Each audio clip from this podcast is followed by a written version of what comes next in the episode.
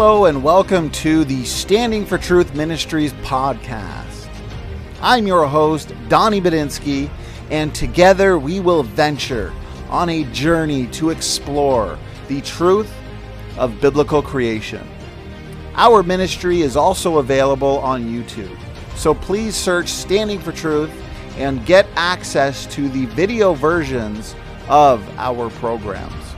I'm Donnie Badinsky, and as usual, stay awesome and trust in the truth of God's Word.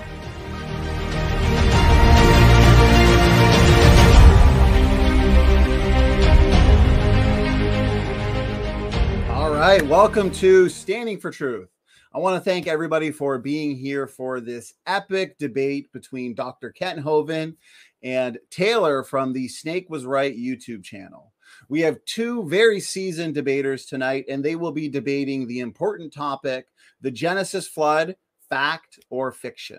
Now, before I introduce the debaters for tonight, I want to remind uh, anybody who's not yet subscribed if you love debates, discussions, lectures, and more, then please make sure to hit that subscribe button. Uh, Kent, Taylor, thank you so much for being here. Thank you. Awesome. Uh, all right, before we get into the opening statements, though, let's get to know the debaters a little bit. Uh, kind of break the ice. Taylor, it's been a bit since you've been here. So why don't we start with you? How have you been? And can you tell us a little bit about your channel? Yeah, not bad. Uh, just been chilling pretty much. Um, and uh, so, been a little more active on the channel lately um, and focus mostly on uh, hyper skepticism of various topics. So, it's kind of whatever I'm in the mood for. And uh, so, religious topics, uh, political topics, um, kind of debunking misconceptions around that. And yeah, I mean, uh, my channel covers a lot of topics, so that's that's the basic uh, common denominator between all of them. Awesome. Well, I appreciate that introduction, uh, Taylor. Uh, Dr. Hovind, again, thank you so much for being here. Uh, how you been, and how's everything going on over at Dow? Well, God is good. Uh, some of His children drive me crazy, but God is good and uh, doing great. We're building Dinosaur Adventureland in Lenox, Alabama. I speak all over the place on the topic of creation versus evolution. I defend the position that the Bible is absolutely correct, scientifically, historically, mathematically. It's God's word. It's preserved. God made everything in six days, about 6,000 years ago. The evolution theory is not only stupid, it's dangerous. We teach the kids they're animals and then wonder, why are they acting like animals? Duh. So, anyway, we're dedicated to fighting that dumb religion of evolution to the bitter end. So I appreciate the chance to have come, come on a debate tonight. I will take the position unashamedly that God's word is correct. There was a worldwide flood.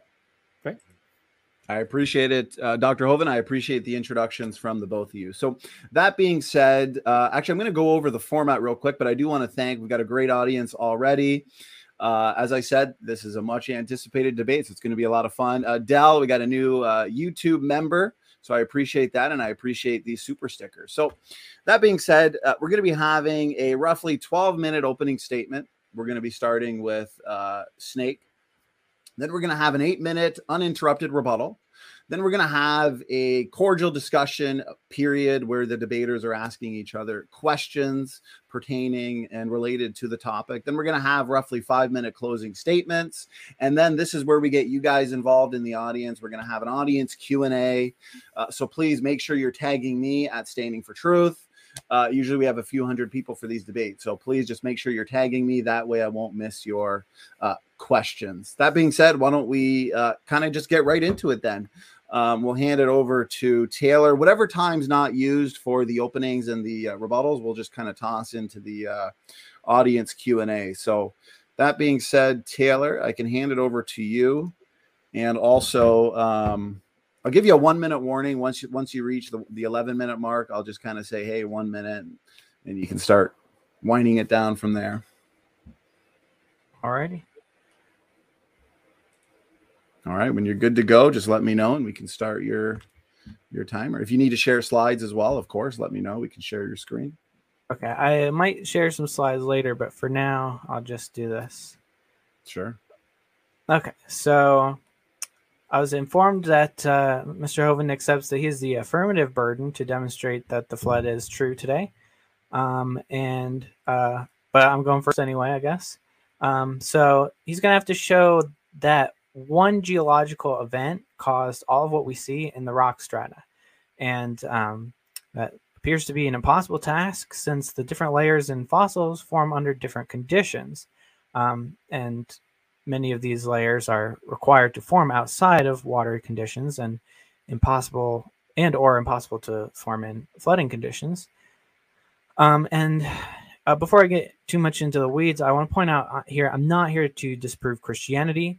Um, basically, creationism seems to be motivated by uh, if the flood is just a myth, then the New Testament must just be a myth.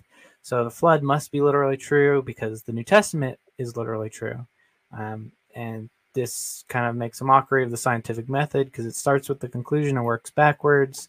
And it question begs, it makes the assumption that to prove the New Testament, you assume it's true, and then the flood must be true, which backs up that the New Testament is true. Um, but like I said, I'm not here to touch uh, any beliefs in Jesus or, or the, the, religion of Christianity in general.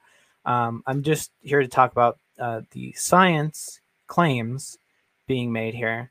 Um, so, uh, I will say evolution and deep time geology is not incompatible with Christianity at all, just young earth creationism. Um, most Christians are able to believe in Jesus while believing the Genesis stories to simply be an allegory about the relationship of man to creation.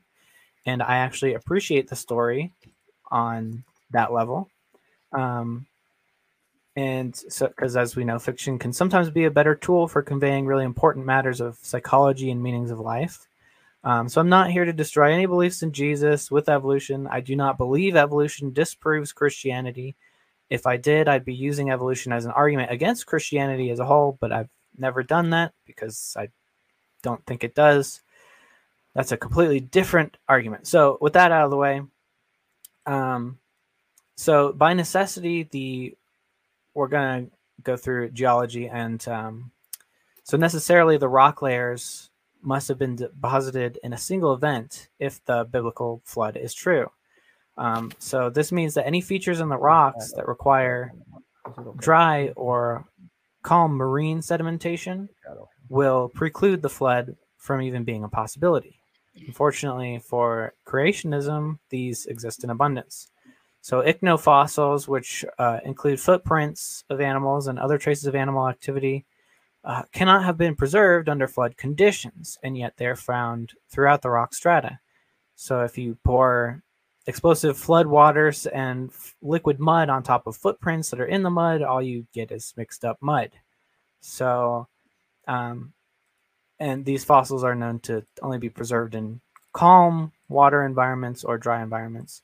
So, uh, and the biblical flood would have simultaneously been producing water flows supposedly strong enough to carve through solid rock and move continents, but yet at the same time gentle enough to preserve uh, small footprints in the sand, which is, and this is a crucial point because all of these things must have been formed simultaneously with the same event occurring over just a couple of months. Um, so those are incompatible. Um, and uh, so, speaking of carving through rocks, I'm going to be talking a little bit about the Grand Canyon because it contains a lot of evidence for the age of the earth, which, by the way, um, Christian creationist academics were the ones who originally came up with the concept of an old earth because the evidence was too strong in favor of that um, as modern geological techniques became more sophisticated. Um, so, speaking of the Grand Canyon, um, it, it, contains a lot of uh, elements to it that preclude the flood.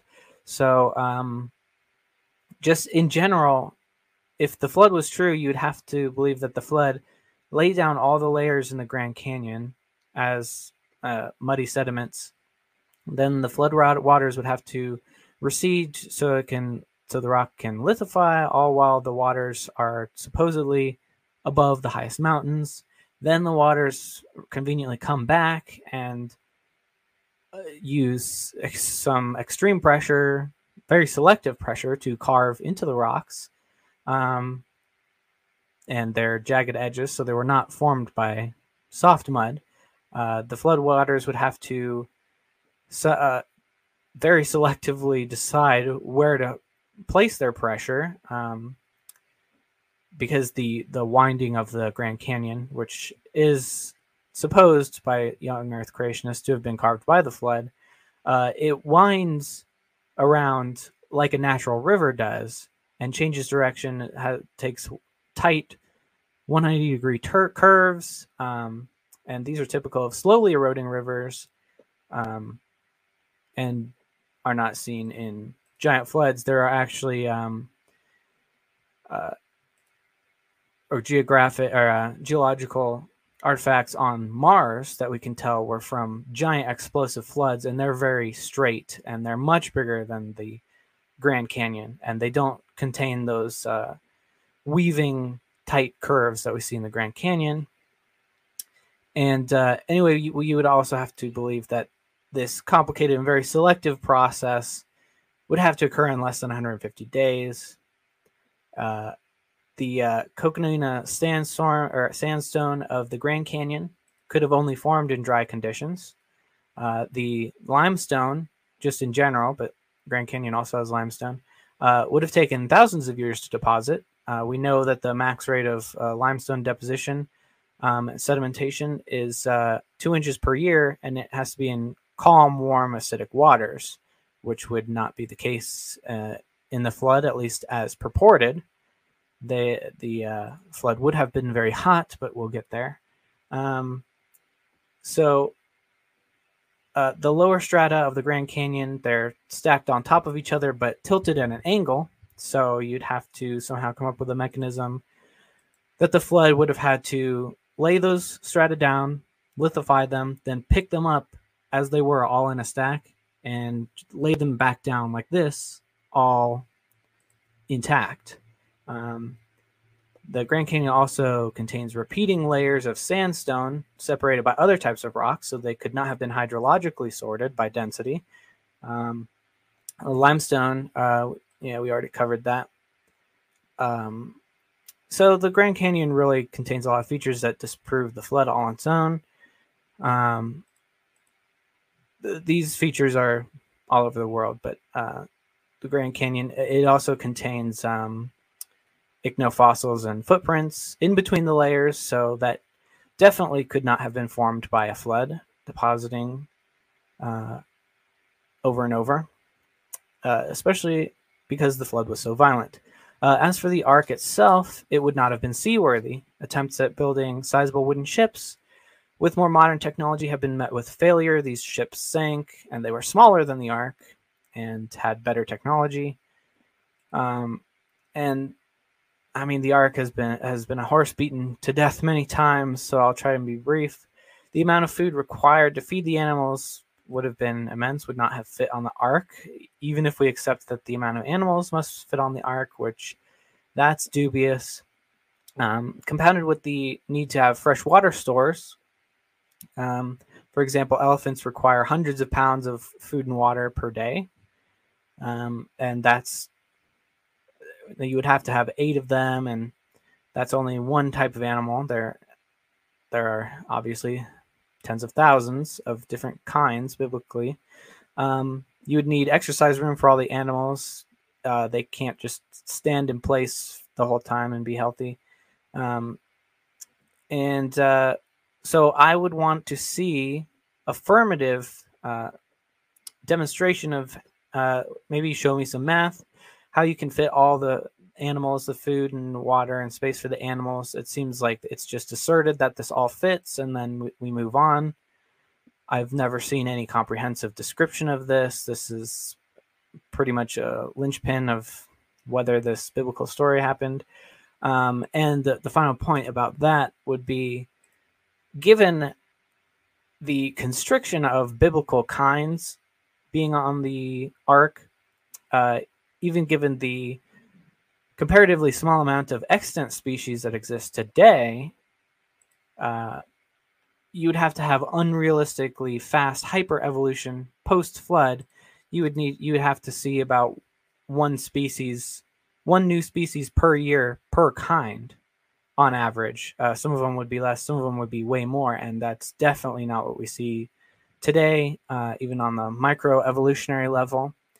Um, and it's also very suspicious that 99% of life was completely wiped out, went extinct over the course of this flood.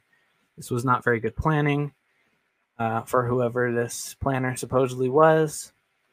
Then there's the heat problem, which is, I would say, the main problem. And to summarize that, uh, just the subduction alone from the rapidly moving continental uh, plate tectonics, that would boil off our oceans by over 2,000%. So over 22.7 times if we were to increase the ocean by 300%. So that's that's even including a bunch of extra water that has never been confirmed exists on the earth. It's still almost 23 times going to boil off the oceans and uh, make the earth uh, about the temperature of the sun. And that's not even including the volcanic activity heat from volcanic activity or heat from accelerated nuclear decay and other sources which would leave the earth a melting ball. So all of this is just physically impossible.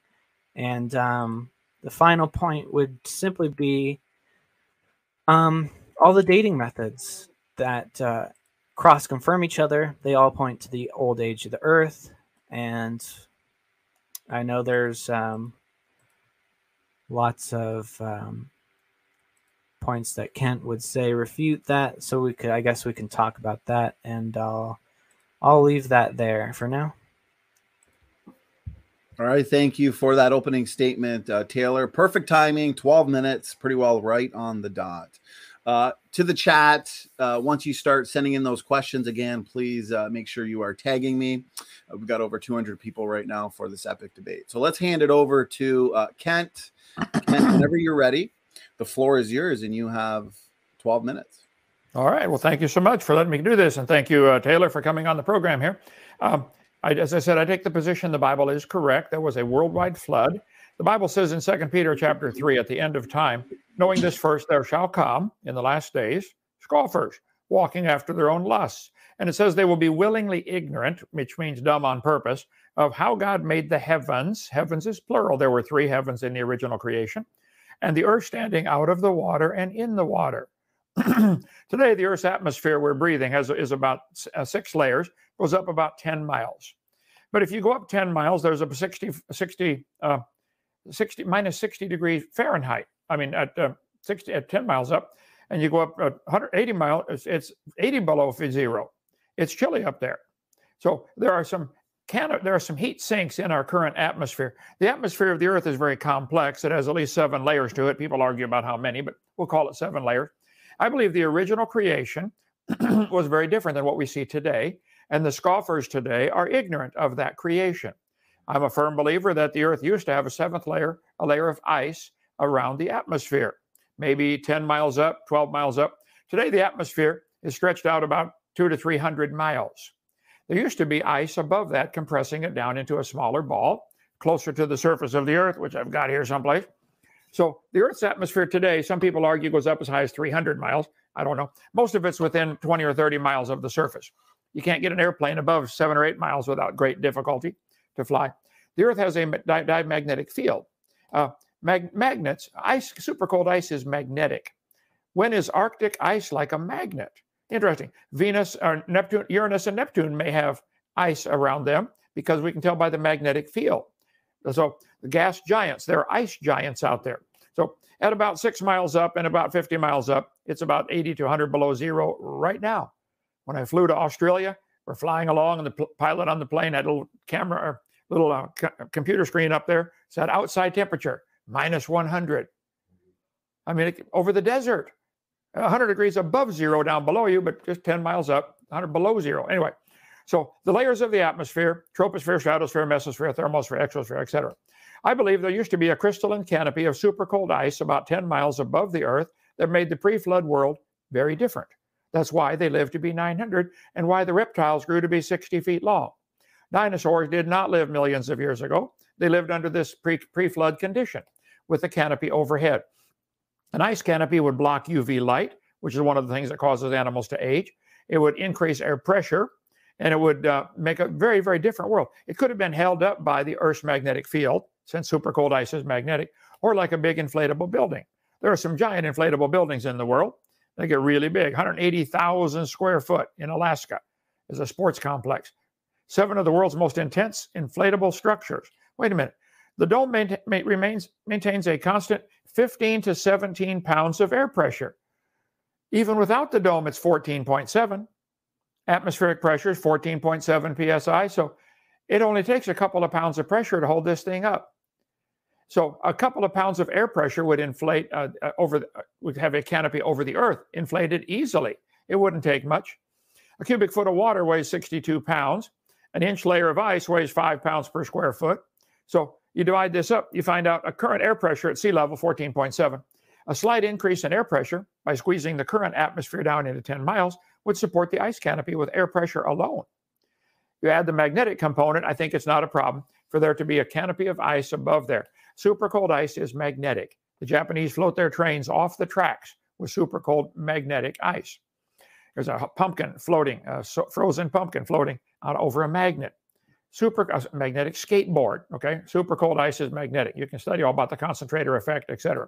So everybody agrees, I think, that super uh, ice under certain conditions becomes magnetic. So this ice above when the space shuttle blasts off, it makes ice clouds behind, and they end up floating and drawn into the North and South Pole. Why? Well, they're magnetic. Okay. Josephus, 2,000 years ago, wrote that the God set the heaven above the universe, surrounding it with ice. The Jews have always taught that the earth was originally created with a layer of ice above the atmosphere. They taught it was two fingers to three fingers thick, a couple inches of ice. He placed a crystalline firmament around it from Josephus, Book One. God made the firmament, the thickness being three fingers. This guy said the firmament has two fingers thick. I'm sure the Jews argued about whether it's two fingers or three fingers. Anyway, the word rakeia in the Hebrew there means a flat and solid surface. On the second day, God brought forth four creations the firmament, hell, fire, and the angels. The firmament is not the same as the heavens of the first day. It's the crystal stretched forth over the heads of the Hayat. You can read all about that. It was made to crystallize into a solid. Now, this crystalline canopy 10 miles up would not melt for many reasons. A, it's in a heat sink, you know, 100 below zero up there. Secondly, it's like an igloo. It conducts heat away. Eskimos can go in their house, in their igloo, and build a fire. It can be 60 degrees inside and negative 50 outside, and the igloo won't melt. So it's a matter of t- temperature and altitude and stuff like that. So I believe Taylor is ignorant of the original creation, what it was like. Second Peter chapter 3 says the scoffers in the last days will be willingly ignorant of the creation and the flood and the coming judgment of God. So I believe the, if we understand what the crystalline canopy was, what the earth was created to be like, it, God made it so people, people could live forever. According to the Bible and according to lots of historians, there was a time called the Golden Age when man used to live to be a thousand. They lived a long time. They were designed to live forever till they sinned. So not only were the humans living a long time, everything was living a long time. We have beavers in our lake down here. World's biggest beaver today is about 30 inches, two and a half feet. They find fossil beavers eight feet long. Something was different before the, they find fossil centipedes eight feet long. Fossil dragonflies with 50 inch wingspan. Well, they couldn't possibly fly today. You'd have to have increased air pressure and uh, thicker air, basically, and richer oxygen.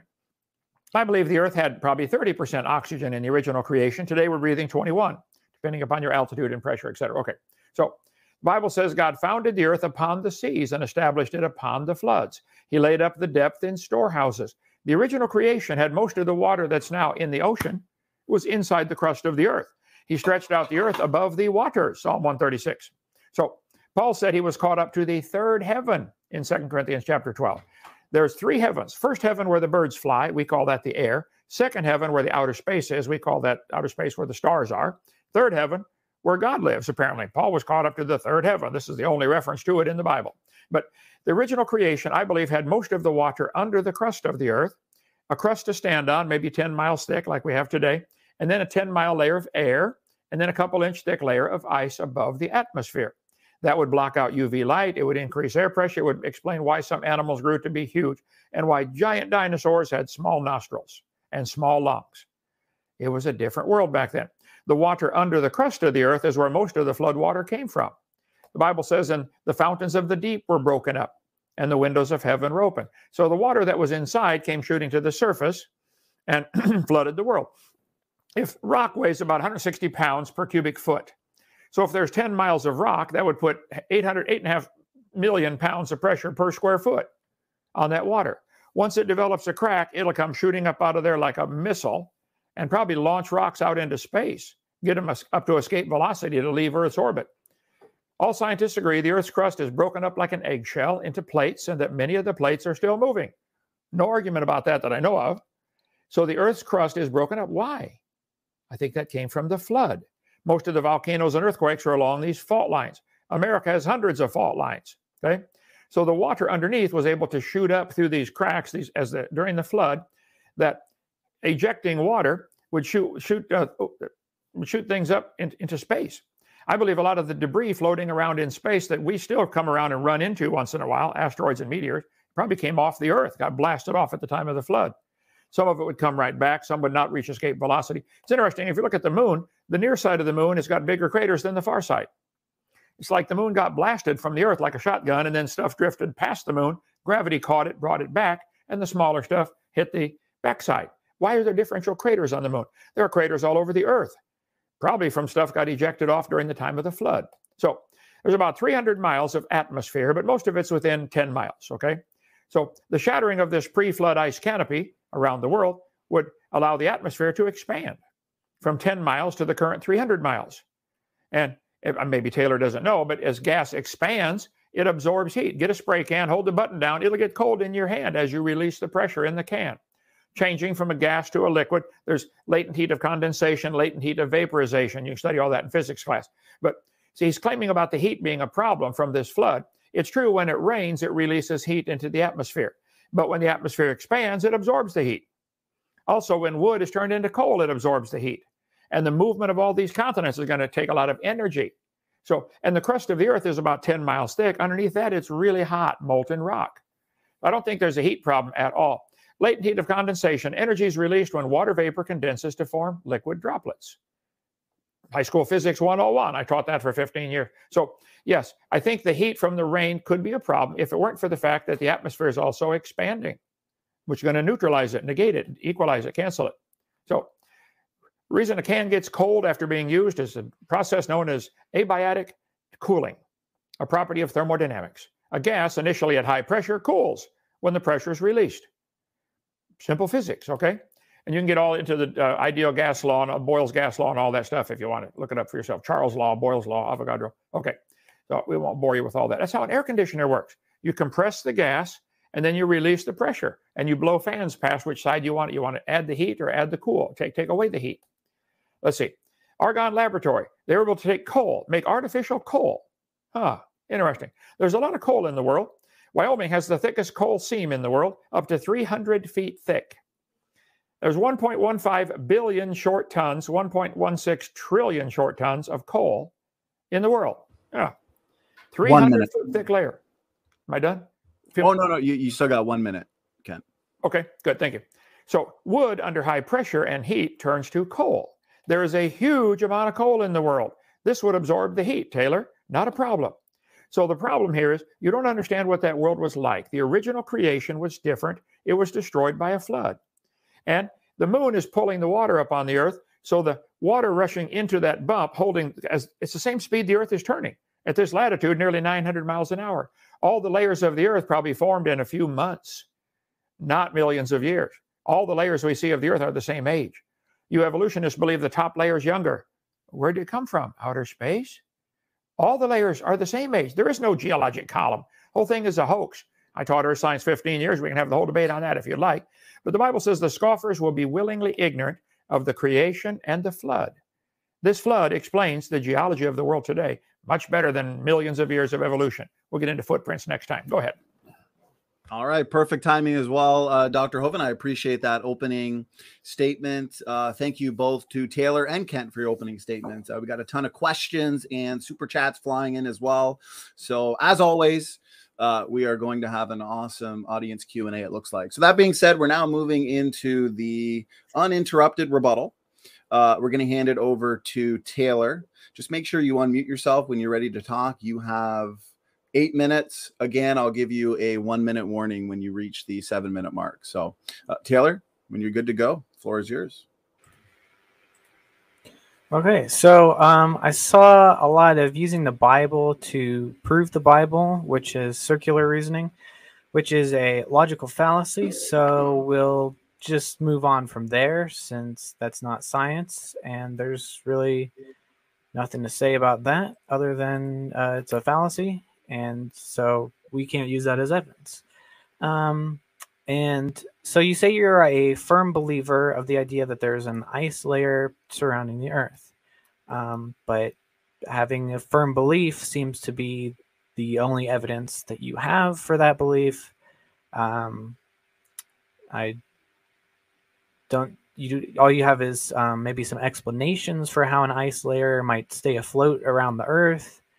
Um, you don't really have well you don't have any evidence that it actually existed which um, according to your standards uh, and that is a good standard to have you do need to have evidence of something that exists in order to propose that it exists. You don't have any evidence of it you just say you believe it. Um, but i came here to talk about things that we can show with science so we can pretty much just dismiss that as well, unless you do have some actual evidence uh, that it did exist instead of just explanations of how it might exist. Um, but for a second, we can assume that there is an ice layer around the Earth, um, and only a partial amount of the heat generated uh, from the movement of the continents is going to boil off the oceans that are increased by 300% over 23 times over. So even if we assume that there's an ice layer around the world, that ice uh, it has about um, it has 22 times more heat than re- is required to boil off the uh, 400% of the Earth's oceans left over to deal with, and that's that's only a fraction actually of the heat that's actually there. Um, and so let's include the seven layers of the cold air around the earth too. Um, and we'll just uh, i mean we'll be generous because i'm just doing the estimates right now. Uh, you'd still have like about 14 times more of the heat if you add in the ice wall or the ice canopy uh, which by the way still has no evidence for it and all the earth uh, the air layers let's just count those all as uh, each individually needs as much heat to dissipate as 400% of the earth's oceans. That's very generous. You're still going to have 14 times that amount of heat that's needed to boil the oceans left over if we melt the ice uh, okay, so we'll add another one. So 13 times more because we would have to boil the, the melted ice. Um, and again, that's still only a fraction of the heat because we still have to deal with the uh, heat needed from the accelerated nuclear decay, which you'd need to accept if you're going to say that the radiometric dating is wrong, which I'm very sure you do. Um, and uh, so the coal wouldn't absorb all the heat either it would still be hot and it does not have the ability to absorb all that heat. It's been calculated even by creationists that the entire earth would be molten, the rock included. Uh, so we're not just talking about the water, we're not just talking about the air or the ice, we're talking about the rock itself will be lava. It won't be vaporized.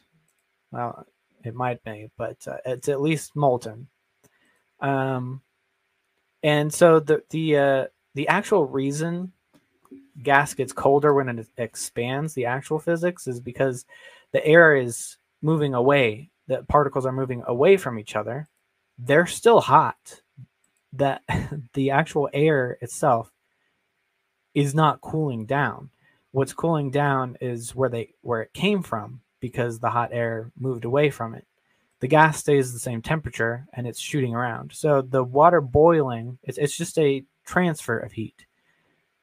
And the reason a can seems cold is because you're transferring a little bit of heat away from room temperature. So, but if you have enough heat to melt the entire earth several times over, there's still going to be heat heating up the metaphorical can, so to speak. The the um the and like I said, the the heat is transferring into the air. So if all of the heat from this process gets transferred into the coal, into the ground, into the water, and it boils off, let's just say that that cools the earth down, even though that's insanely generous. You have a cold earth, but all of the water is still still carrying all of that heat and it's still dispersing across space. So the water's still boiled, it's still gone from the earth, and all you have is a barren earth with no water on it. That's best case scenario. Uh, so, like I said, the, the gas that gets scattered still carries that heat. The heat isn't thrown off into nothingness, it is carried away by the gas. Um, I guess uh, I'm not sure what else was covered. Uh, I think I covered pretty much everything I wanted to. Um, I will mention though, uh, quick point: I, I'm not willingly ignorant because all of the science clearly points toward an old Earth. All of, most of the scientists um, agree with that. Um, and let's assume I'm wrong. Let's assume we're all wrong. It's still unintentional. It's not willingly willing ignorance. Um, so let's just not go into the ad hominem attacks. Um, I'm I assure you that you specifically don't want to go there. So let's just keep it with the science. All right. Well, that is about seven minutes, so we will be throwing a minute into the Q and A. Uh, thank you for your rebuttal, uh, Snake. We're going to hand it over to Dr. Hovind. You have eight minutes as well. Whenever you're ready, the floor is yours. Well, thank you, sir, and I appreciate that. Uh, it's obvious uh, uh, Taylor is concerned about the heat uh, generated from the, the flood of Noah. 40 days of rain would generate a lot of heat, called the latent heat of condensation. There's no question. But I think it can be easily negated, as I mentioned, from the atmosphere expanding, which absorbs the heat, or from the wood turning into coal, which would absorb the heat. So there's no question uh, I, that he, he, has not proven this would be a problem. He believes it's a problem. He's chosen not to believe the Bible because of his imaginary problem he created. But I think there's a logical scientific answer for this. Uh, he made so many comments. I'd love to get on here. Um, let's see. Using the Bible to prove the Bible. Well, there's no evidence whatsoever for evolution. There's no evidence that any animals ever produced anything other than its kind. Dogs produce dogs and cats produce cats without exception. But you guys believe by faith that dogs and bananas have a common ancestor. That's not science. I, I, agree. I cannot prove the Bible scientifically. At least most of it cannot be proven scientifically. Bible says God said, "I made it." Okay, I, I choose to believe that. Now, if you choose guys choose to believe that mosquitoes and elephants have a common ancestor, that's your religious belief. Evolution is a religion by every standard that I can see. So, yes, I've chosen to believe it, but I'm not requiring everybody to pay for my religion to be taught in the school system. You guys want all of us to pay for your religion to be taught. I resent that. I'm going to oppose that till I die. Okay. Let's see. Um, let's see. Using let's see. There, I, I never said there is an ice layer. I think it's gone. It fell down. Super cold ice being magnetic. When it shattered, with the fountains of the deep breaking open, the shattered canopy would be sucked in and dumped on the poles. There would be a rapid ice dump, ice age. Why are mammoths found frozen standing up? They were buried in probably 50 or 60 feet of snow in seconds, which would have come from the destroyed uh, canopy. The ice pushing out would make glaciers uh, sliding out rapidly, clear down to Kansas City, Missouri, leaving behind bulldozed ahead piles of rocks called terminal moraines or lateral moraines on the side, piles of rocks. They're all over the world. There's no question there was an ice age. But when did it happen? I think it came simultaneous with the flood. So you mentioned the geologic column. You do believe in that. I'm sorry. We'll fix that if you'll listen. There is no such thing as a geologic column. This whole thing was made up in the 1800s by Charles Lyell and other people who said the Earth has layers. Yeah. And they gave each one names Jurassic, Triassic, Mississippian, Devonian. The whole thing is baloney. All the layers are the same age. If you shuffle a deck of cards, is the top card younger? No. If you shake a jar of mud, water, and uh, sand and stuff, we do it here every day when we give our tours. School, school group came through today. We stop, shake the shake the jar. It settles into layers in seconds. The top layer is not younger. All the layers form at the same time, simultaneous. It's a matter of density. So top layer can't be younger. If the top layer of the dirt of, of the earth is younger, it had to come from outer space. No, all the layers are the same age. Does the geologic column exist? No, it doesn't exist anywhere. We can cover more on that some other time. About Grand Canyon, we can get into that for a long time too. Anyway, the geologic column can only be found in the textbook. The only place you'll ever find your geologic column. This textbook admitted it's right here beside me, Earth Science book, Prentice Hall. They said, uh, oh, I'm sorry, HBJ, Harcourt Brace Jovanovich, if there were a column of sediments, unfortunately, no such column exists. The geologic column does not even exist anywhere except in the imagination. It's true the Earth has layers. I'm not saying it doesn't have layers. I'm saying they're not different ages and they're not arranged in this order all over the world. There's only a very few places where you can even find them in the order they say they happened. Most of the world, 99.9% of the world, doesn't have them that way. The global stack of index fossils exists nowhere on Earth. The geologic column does not exist and does not need to be explained by flood geology. There is no geologic column. Change through time. If it existed, the layers you guys talk about, it'd be 100 miles thick. The whole crust of the Earth is only about 8 to 10 miles thick. I'm sorry, there isn't a geologic column. It doesn't have, you're, you're wrong. They make up all these layers, you know, the shale and limestone. And uh, there's true. We got, I live in a gravel pit. We got lots of layers. There are seven layers of gravel coming out of our gravel pit that go all the way to North Carolina. And they're all rounded off, rounded rocks. These things were tumbled back and forth like a rock tumbler. So they're all rounded, like trillions of them, all the way to North Carolina, all the way to South Florida. The gravel layers could not be formed with anything other than a catastrophic flood. I think the tide the moon pulling the tide up and down on the earth would make the water rush back and forth to keep the bump full. At this latitude, 31 degrees above the equator, we're turning almost 900 miles an hour. So the water is constantly rushing one way or the other to stay under the moon because of the moon's gravity at the same speed the earth is turning. At the equator, uh, latitude zero, it's 1,037.6 degrees, uh, six miles per hour. At the North Pole, zero. So the water moving sideways is what formed all these layers that you guys believe are different ages. It all happened rapidly. All the shale, the sandstone, all these layers would have formed uh, quickly, not over millions of years. Let's see. What have I got in there twice for? There we go. So the geologic column does not exist. All over the world, there are anomalies like petrified trees standing up, connecting all the layers. How can the layers be different ages? Trees only stand up a couple years after they die. The flood explains the coal. It explains the all the geology of the earth. People say, where did all that flood water go? It's still here. These oceans are huge. There's enough water out there right now to cover the earth a mile and a half deep, 8,800 feet, everywhere. Plenty. So the Bible says at the end of the flood, the mountains arose, the valleys sank down, and the water rushed off. It would form canyons in minutes. Grand Canyon probably formed in a few weeks, not millions of years. Come see our demonstration. Taylor, I'll give you a tour of the place and show you our demonstration where we make miniature Grand Canyon in seconds.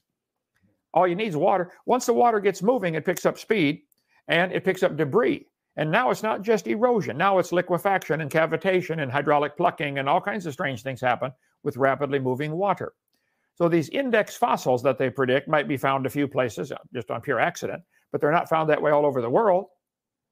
They say, well, the birds are found on top. That proves birds evolved last. I say, no, Birds are not always found on top, but if they're found on top, maybe that's because they can fly. They're the last ones to drown in a flood. Of course, they're found on top. They got hollow feathers, hollow bones.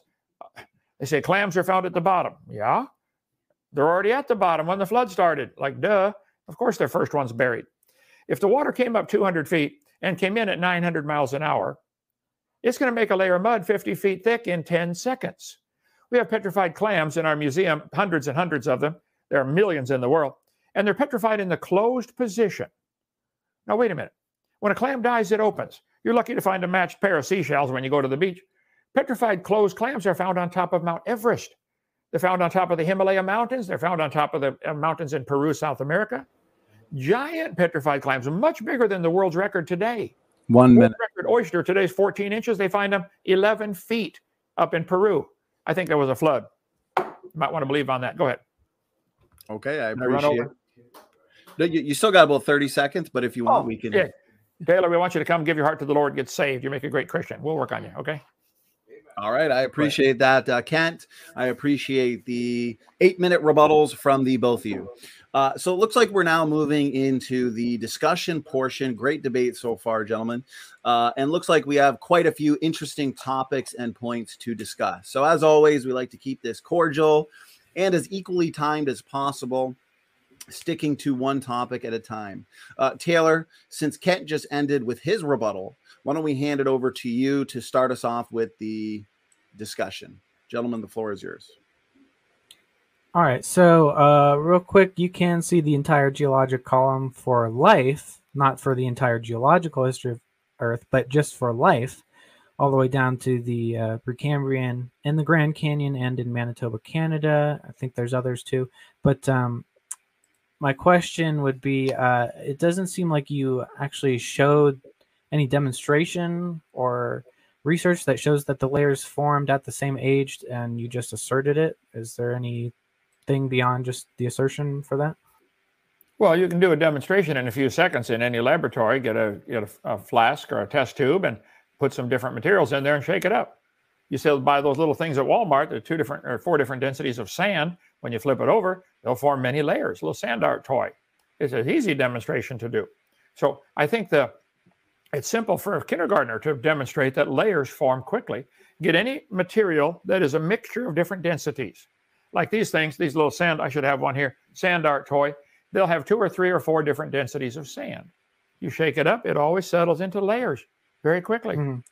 Uh, Right. But in in the Grand Canyon, we have repeated layers of, uh, um, I think it- of sandstone, sandstone, and so they could not have been hydrologically sorted. And just because something can happen quickly, which by the way, that that little demonstration is not, they don't lithify; it doesn't turn into rock. So just because something can happen quickly doesn't mean some specific situation happened in the exact same way uh, because as we can see that there are layers forming slowly right now. It's, it's not true of all rock formation. Okay, well, take one topic at a time. This is a picture of Grand Canyon from an earth science book right beside me. We see hundreds and hundreds of layers, all stacked like pancakes. Why are there no erosion marks between these layers? If those layers, here we go, thank you, man. If those layers truly are different ages, wouldn't, wouldn't it rain once in a while, waiting for millions of years for the next layer? You can form Yeah, layers in seconds. It doesn't take a long time. And as far as liquefy or lithify to turn to rock, of course, that would depend upon all kinds of factors. Is it above water? Uh, how long? How much pressure is it under? But all the different types of rock. You sandstone in Grand Canyon, multiple. It's sandstone, limestone, shale, slate, all kinds of different layers. Every tide going back and forth is going to make a new collection of layers. Noah was in the ark for 880 tidal changes. Yeah, You'd so form there, all the layers in the Grand Canyon in a week. there is um, uh, rivers, evidence of um, erosion, um, rain droplets found between these layers. So there is evidence of erosion. And uh, as far Wait a minute, as just a minute, Taylor. Earlier in your speech, you said there are no footprints found between these layers, but now you're saying No, there ranges are. found between the layers. there are, which There are proves that the flood couldn't have happened. Well, no. During the flood, the tide's going up and down, the water going back and forth. Animals are running to find high ground, which is slowly disappearing. It might have taken four months to kill everybody. Noah was in that ark for a year.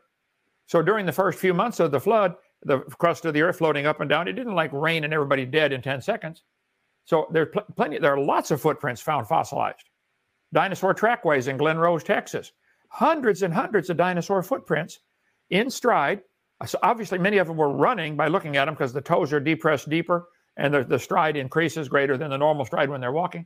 So I think there's lots of footprint evidence that there was animals running from something, running toward high ground, and now they're buried. The layer's buried, and the footprint is preserved. We got a bunch of the footprints here in our museum. Come on down, see our museum.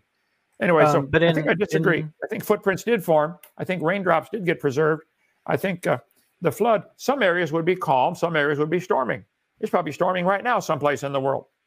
It's calm right here yes, where I'm at. and in in modern flood situations, you don't get those ichnofossils because they're they're too fragile to be preserved in flood situations. And Fossilized and leaves several of those found. layers are only possible to be formed. The uh, uh, the sandstone is only po- it cannot form in flood conditions, only dry conditions. I didn't catch that. What can only form in, in flood conditions? The sandstone. Sandstone? No, we could we shake up our jar here. Well, this where did I just put it? This is four different colors of sand inside water between two layers of glass. It'll form multiple layers of nothing but sand, called sand Not art. sandstone though. It'll turn to stone if it dries out. The uh, If and the water the, has any uh, if the water has any elements in there that allow it to stick together, which is there's all kinds of different things that cause sand particles to stick and turn it to sandstone. But even then, sandstone crumbles pretty easily. There's all kinds of hardnesses, different different hardnesses in sandstone, limestone, shale. It's it's that's a whole complex field of science just studying mineralogy and rocks. So yes, I, I and so the there's no- there's nothing that geologists can't be explained by a flood. Go ahead. the geologists have studied specifically the Coconino sandstone layer. Uh, has dunes in it that can that are only formed in dry conditions. They don't look like the dunes that form underwater, and the people Okay. who study this, there there's not one who uh, has concluded that that sandstone layer was formed in uh, flood or wet, even wet conditions. Well, if the Earth's crust is flexing up and down like Noah's flood, we know the Earth's crust is broken up like an eggshell. Nobody argues about that.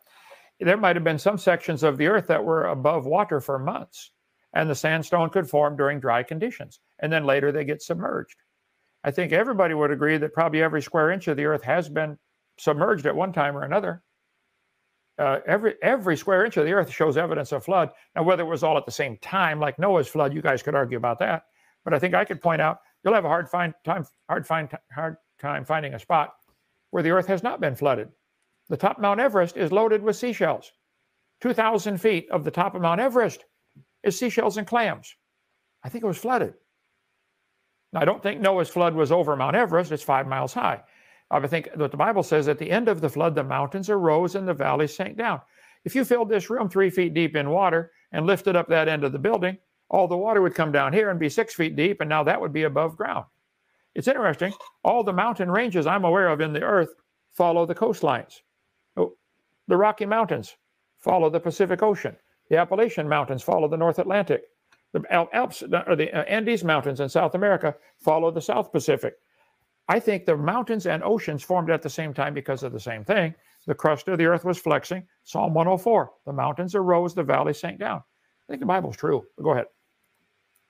Uh, so there was a lot there. So did you say that you don't think the waters covered Mount Everest?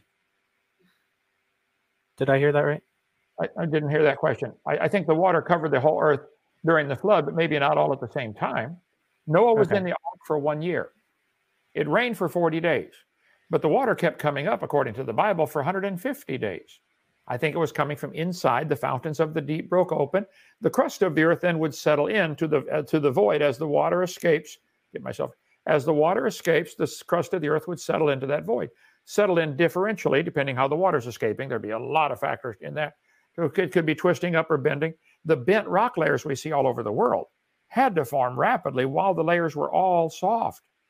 I think I flashed pictures up there a minute ago of all that. So yeah, I as I taught earth science for 15 years, I did not see anything that cannot be explained by a global flood. If you have a specific, I'd love to see that. But to me, right here, uh, the uh, liquefaction. There we go. Okay, slide number 700. Alt DV 701. Turbidity currents happen all the time. If the water's coming up because of the moon's gravity pulling the tide up, the water has to be rushing in to fill the void, to fill that bump, that rising bump. And it has to be coming in at the same speed the earth is turning to stay under the moon. Here at Lenox, we're turning at 886 miles an hour. These currents would form these layers quickly, and this would tumble the rocks back and forth like a rock tumbler does. That's why gravel all over the world is rounded. They call this river rock. Guys, this rounded rock goes from here to North Carolina. 500 miles. That was a flood, not river rock. And all these layers would have formed very rapidly. Now, why you guys believe they're millions of years different in age, I don't know. You're welcome to believe that, but that's not scientific. They're all, uh, and why are they neatly planed? Where's the erosion marks between the layers? Well, as as we've discussed, there are erosion marks between layers, um, and there may be in some spots because of the flood. Yeah, uh, but floods cannot preserve the erosion marks because that's soft mud on top of soft mud, which would just oh, no, become a homogenized if, piece if you had a canyon eroded in the soft mud and a new layer of mud filled it in, then they all hardened together. Yeah, of course you can preserve a canyon. Not we with the kind of flood we're talking here. about. Come on down. Uh, so we have on Mars there are uh, there's evidence of these giant bursting floods, and they carve kilometer wide uh, things, much bigger than the Grand Canyon, and they they look completely different. Uh, so that's not realistic that it would uh, basically well, have meteoroid impact level force behind it, but somehow preserve small footprints. Well, if Mars has canyons bigger than Grand Canyon, and I believe that's probably correct, that's the scientific evidence. Okay, now what's the interpretation of that? Well, could Mars have been blasted with things coming off the Earth when the crust of the Earth broke open? Could it have shot ice out, out, out, or water out into space that would float around? And any any object with gravity, any of the planets, there's there's like magnets going around. They're sucking in anything gets close. Could Mars uh, gravity have sucked things in out of space, the water or ice? And could there have been a canyon a canyon formed on Mars? I don't know. Interesting, but I almost want to get into the topic. If you guys believe all of Mars and the Earth fit in a dot smaller than a period, that's ridiculous. We're getting into evolution another time. But this idea that it all fit in a dot, insane. But yes, well, Mars has canyons. Earth has canyons, some pretty big ones, some subterranean canyons. I think the flood's the best explanation for all the canyons. Now, Mars, I don't know about that. I have to go see it someday. Yeah, so we know of black holes today that compress matter into unimaginably small levels, but that's kind of irrelevant to the debate topic. Um, so uh, what I was trying to respond to a little bit ago, uh, before your last response, um, was that it is we do have the age of these layers, and uh, that radiometric dating is uh, extremely reliable. And the way that we can show that is basically, you know, we can go into how we can error check for contamination for this specific method or this specific method but the fact of uh, the fact that there are you can test the same layers with different methods of radiometric decay and they come out with the same number you don't have to know anything about the actual mechanisms of these methods if they come out with the same age that's cross correlation. That is the golden standard of scientific evidence. Um, because even let's assume that uh, there, the uh, radiometric dating is broken, it should not be able to align perfectly every time with other methods of dating. That's like walking into a room where all the clocks have the same time on them and assuming that they're all broken, even though, and assuming that the time isn't what they say because they're all but it but it's actually even more reliable all the radiometric dating because they're using different methods. So if all the clocks are broken they could ha- all have the same flaw. This is not possible with all the different uh, radioactive dating and the and the fact that there are different ages consistently also proves that they were not uh, created at the same time because you have different rates of radioactive decay, and that will require miracles. Well, I, I think a couple things to consider. First of all, I think you're mistaken. They're not all giving the same age, but you got to realize there is such a um, the educational system and the publishing has been so clamped down on where you don't nothing will get published if it doesn't go along with the current paradigm. You would never publish an article in a Muslim country saying Muhammad was a bad guy and Jesus was the Christ. They wouldn't publish that. They would probably get executed instead. You won't get an article published in communist countries saying communism is bad. Go to China and try to do that sometime. So if somebody publishes an article saying, look, I found radiometric dating to not work, they just simply they'll ignore it. They won't be. It has to match the paradigm, or it doesn't No, get they- published in a major They've journal. published those actually. okay, No one's Well, let me give you executing creationists in America, and there are published uh, challenges to this dating, um, which were responded to, and they showed the flaws in that method, and they were like, "Okay, let's move on." I have lots of examples in my PowerPoint where they date living things and come up with tens of thousands of years old with the Mhm. dating method. yeah, that's- still alive. That's a misuse of the method, though. Well, how can it be a misuse of the method? If my dog died and I took the bone in and said carbon date this, they would say, "Where did you find it?" What, what difference does it make where I found it? If your method works, just date it. But they But- want but they want to position are- it by the geologic column first to bracket the date they're looking for, because they might carbon date a sample and get five different dates off the same sample. Yeah, because it's not for a living. carbon What's dating is uh, is w- the flaws with that are known. There are constraints. It's not a magic wand that you can just date anything at any time. Uh, Well, if- if most of these methods do not work for uh, immediate dating, like uh, when when it begins. You can't really date it because there is a margin of error, which is small in comparison to what it can measure, but uh, in comparison to like human lifetimes, it's within that margin of error. So you're you're not going to get the correct results. Well, It's like trying to measure. It's trying to it's trying to measure nanometers with a ruler. Yeah. Well, here's an analogy that maybe will help you understand. If you walked into a room and found a candle burning on a table, and I asked you the question, when was it lit? The only empirical science we can do on this, things we can study, test, demonstrate, would be measure the height of the candle. We can do that down to the nearest bazillionth of an inch. Okay, it's seven inches tall. Then we measure how fast it's burning. Let's say, okay, it's burning an inch an hour. We get the Olympic stopwatches and we time it 4,000 times because we're getting paid by the government to waste our time on this candle. So we get we measure the candle. It is burning an inch an hour and it's seven inches tall. When was it lit? Well, we just ran out of empirical science, and now we got to go to assumptions, which is what carbon dating does. How tall was it when it started? I don't know. Has it always burned at the same rate?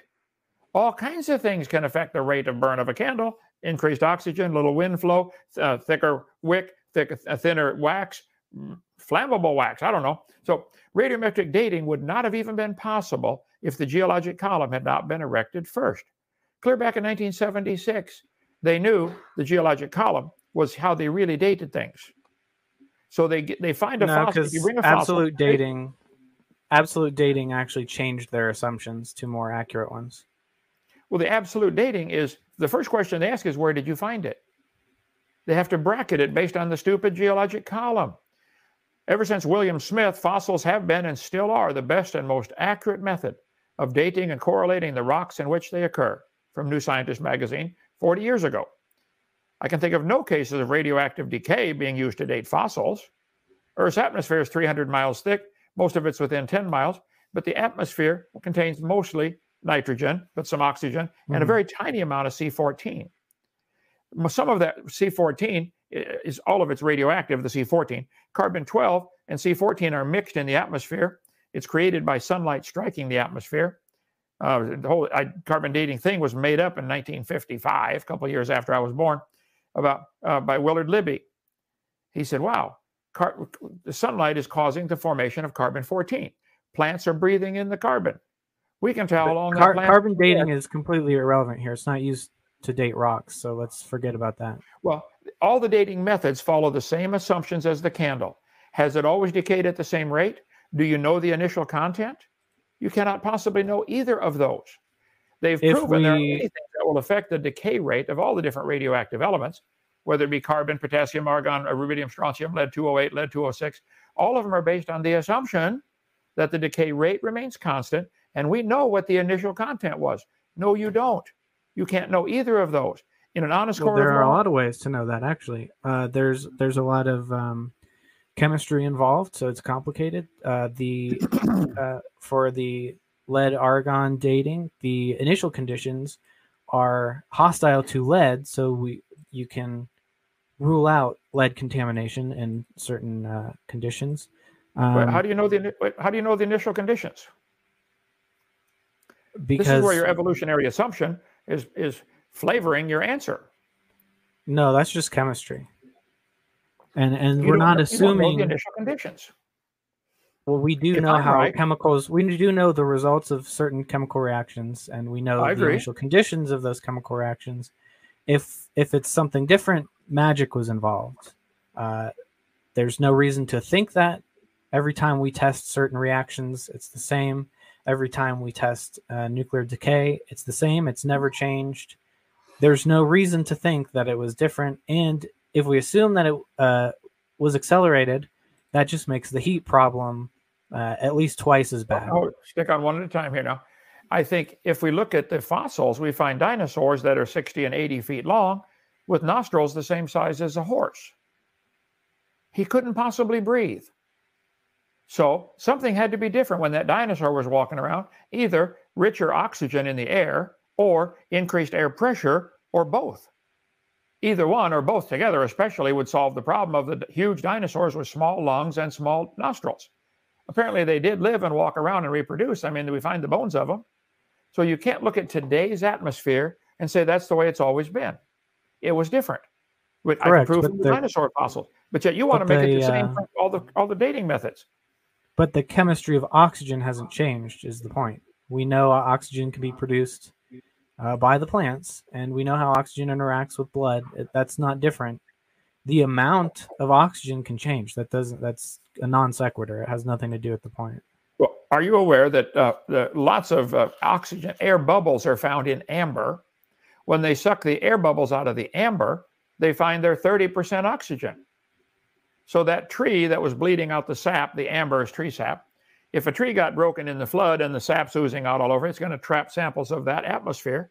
Why would it be 30% oxygen? Google it. Uh, amber contains 30% oxygen. Today it's 21%. I'm, I'm not contesting that.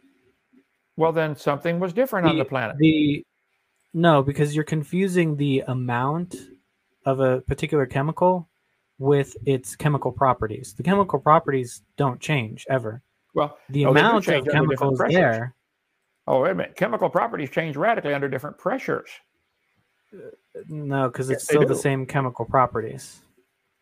Well, oxygen, uh, oxygen 18 exists, if I recall. Chemistry was my least favorite of all the sciences, but uh, there's different isotopes of oxygen. Well, that'd be a whole different debate. I think the purpose of the debate, you said Noah's Ark, uh, the flood story is not possible. I said it is. Well, here we have a book, uh, the world's best selling book, claiming it happened, and you want to come along and say, no, it didn't. I think the burden of proof's on you, and you haven't met your burden. You have not proven that the flood didn't happen. I think it is scientifically possible. There's plenty of water out there now to cover the earth a mile and a half deep. I mean, one drop would cover, it, cover the earth if you spread it real thin, but uh, there is water to cover the earth. There's lots of legends of the earth being covered, lots of flood legends. There are fossils all over the world. There are layers all over the world. I think that scientific evidence we observe says, wow, this planet was flooded. They go to Mars and find a canyon and conclude it was a flood. But they can't come to Earth and see a canyon and see it was a flood. That's a special Yep. kind of dumb in They my have book. they have much different uh, traits Ah, because it, it has the trait of an explosion from underground, pressurized water. We don't have these on Earth. They're way too large and they're straight. They don't curve like the Grand Canyon curves around like that. So they, they Uh-huh. have much different properties. Um, they're thought to be explosive floods because they're much different from anything we see on Earth. Um, and that wouldn't prove a global flood even if we had one on Earth. But um, True. yeah, I agree. I, I don't think I could prove a global flood. I could point out that I think just near, nearly every square inch of the Earth has evidence that it was flooded at one time. Now, was it all at the same time? I, I don't think I could prove that. But see, I'm not asking my theory to be taught in the schools and everybody pay for it. You guys are demanding we pay for your evolution theory to be taught in the schools and we all pay for it. Why don't you go start a private school and teach you came from a rock? I don't care. Well, that's not Teach evolution. This is this has been around since before evolution. Um, but what do you think we should teach in the schools, if not the prevailing scientific consensus? Well, I think we should That's the best information we have, right? In science class, we should teach science. There's plenty of science in any branch of science, whether it be earth science, physical science, biology. In biology, you could teach the kids, hey, boys, boys and girls, this is the radius, the humerus, the uh, ulna. the carpals, metacarpals, the uh, flexors, the extenders, the deltoid, the biceps, triceps, etc. You can teach all the muscles, all the bones, all the organs, all the functions, and never refer to evolution. Evolution is a complete waste of classroom time in biology and in physical science. Certainly, you know, what do you need that for physical science? You know, acceleration due to gravity, one half gt squared. Nothing to do with evolution. And earth science, you can teach, hey, boys and girls, the earth has lots of layers. Let me show them to you here. Uh, let's see, 1161, Alt DV, 11. So oil speculators actually use this science to find oil, and they're oh, yeah. not using creationist assumptions. They're using There's old a, Earth assumptions. Either one would work. There's a lot of oil in the ground. The creationist says, well, yeah, during the flood, whole herds of animals would be killed. If the water's coming up 200 feet every tidal change because of harmonic tide and coming in at 200 miles an hour, it's going to bury whole herds of animals under 50 feet of mud in seconds. How do you explain petrified closed clams? Go to the beach, man. You can find a bazillion clams, but they're open or not even so, connected anymore. So understanding, right, so un- understanding how these rock layers form is crucial to understanding how to find them and thus where the oil is. So once we understand, so teaching right. how they form is a form of science. So teaching what we know about how sandstone form, sandstone forms in dry conditions only, uh, at least the the one that I referenced, and how limestone forms at a rate of only two inches per year, which is far too slow for a uh, young Earth biblical flood model. That is science by your standards, and and it's it's crucial to understanding how to navigate what we live on. Well, I love this planet. I love living here. I'm trying to stay here as long as I can. I'm going to make dying the last thing I do. Decided that at an early age. So, yeah, but I, I, think I can look at the world and say, wow, this was created by God. I can give God the glory. And I think it was destroyed by a flood and it formed all the layers, petrified trees standing up. I don't see another way to explain that. The giant coal well, field, petrified trees running through different layers of coal. We've got them here in Alabama. So I, I don't see how you guys cannot see a worldwide flood when you see all these layers that you claim are different ages, like the Mary Lee and the Blue Creek, connected by can be proven scientifically. You got trees that could be proven this all these layers had to form before the tree rotted. I'd give it a couple years, maybe not million. Just a specimen Ridge, Wyoming, 27 consecutive forests. All so if they all if they all started at the same time, they would have different uh, or they would have the same level of radioactive decay going on, even if it was accelerated. So you would have to have selective acceleration of radioactive decay depending on what le- uh, level it's at, and that requires that's not scientific. Um, I, I know people that have taken. I know people that have taken fossils or petro or wood and sent it to four different laboratories with the simple question, "How old is it?" They get four different answers from the same sample. Mm-hmm. There's way too much. This, in a court, of, in an honest court of law, no carbon dating would hold up, or radiometric potassium, yeah. argon, rubidium, strontium, lead 208, lead 206. None of them would hold up. Okay, they're all based on some obvious assumptions. The, the coal seams nearly always have layers of clay. Petrified trees standing up. Joggins, Nova Scotia is famous for them. Hundreds and hundreds petrified trees connecting these layers that you guys are claiming are different ages. I'm sorry, I don't believe that. I think the layers formed rapidly, which is why the tree is connecting all the layers, which is why fossils are preserved at all. How many animals died today in the world? Like millions? How many are going to turn to fossils? None. It takes very special conditions for fossils to form, and the flood is the best explanation of that I can see. But again, I'm not asking everybody to pay for my thing to be taught. I think we should teach science in science class and leave evolution out of it. Origins in general should not be involved because no matter what you teach, somebody's going to get mad. Okay, let me jump in here, uh, gentlemen. This has been a fantastic discussion. We've got over 30 people in the chat.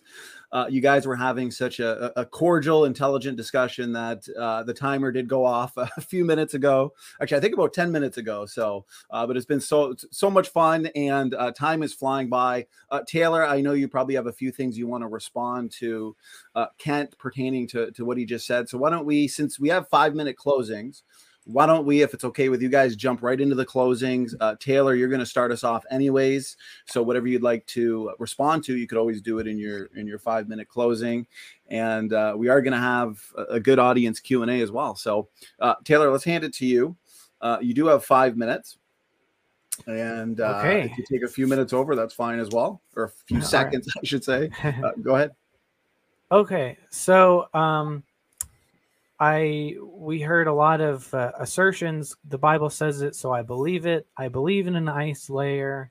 Um, we have okay, layers can form quickly. Uh, we have no demonstration of how some of these layers, uh, especially limestone, can form as quickly and, and become rock as quickly as, as needed.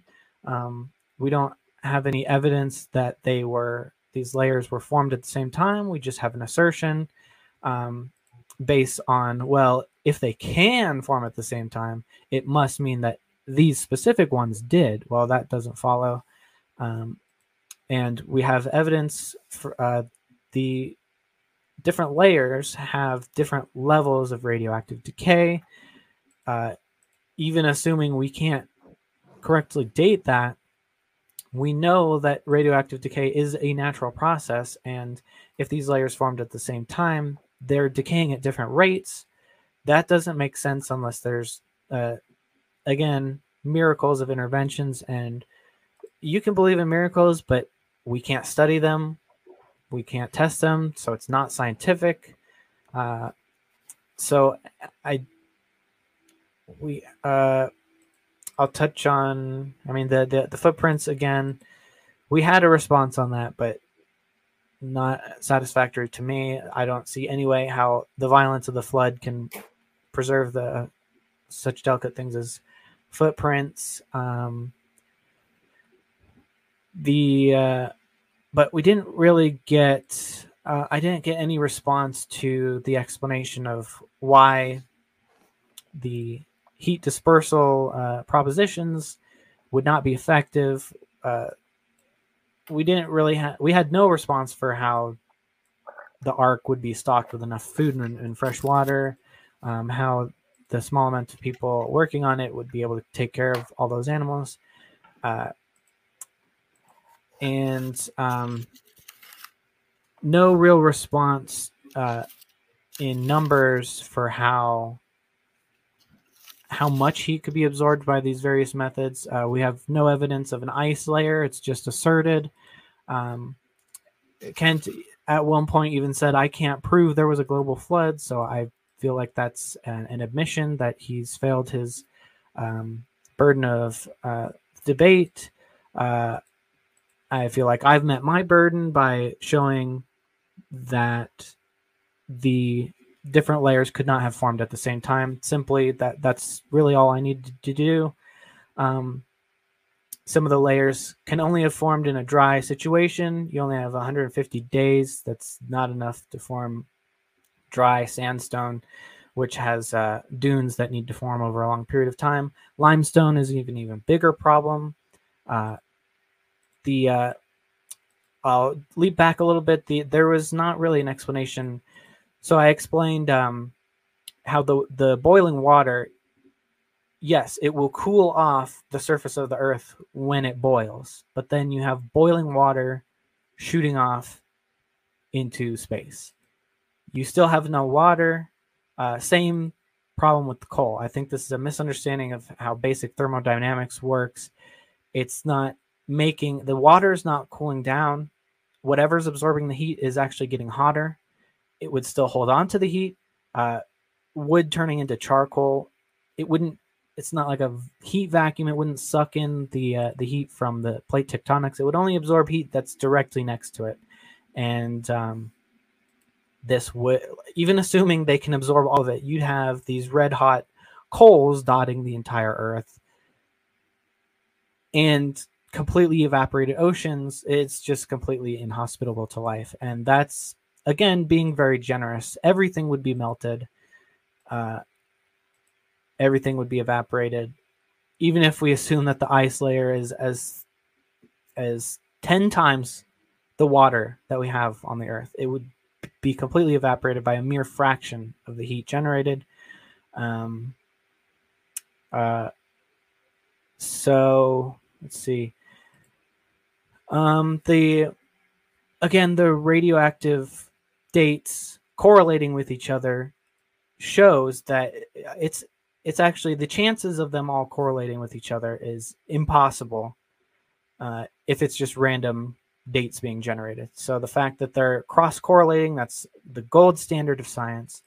That shows that even if one of them is broken, even if multiple are broken, the fact that they're all aligning on the same results with different methods, that is absolutely the highest standard of evidence that we have in science. Um, you say teach science in science class. These are very useful concepts. Even evolution uh, has been very useful, especially in the medical sciences, because especially things like viruses, uh, things that have inserted into our genome uh, over time, uh, viruses that we've inherited from other animals, the way viruses evolve and mutate. 30 um, seconds. Okay. And the last thing I'll say is you mentioned give glory to God. Uh, you can do that without uh, young earth creationism. In fact, uh, I believe that it's a much, much greater God that created this this uh, universe that operates as a clockwork that can can run on its own. Uh, it would require a much um, better planner and just a much greater mind to create this universe that is able to create life within itself, to create all the th- things we have without even him intervening every once in a while. So it does it all by itself.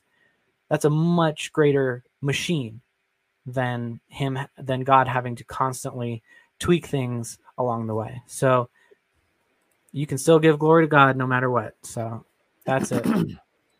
All right. Thank you, uh, Taylor, for that concluding statement. That was uh, exactly six minutes.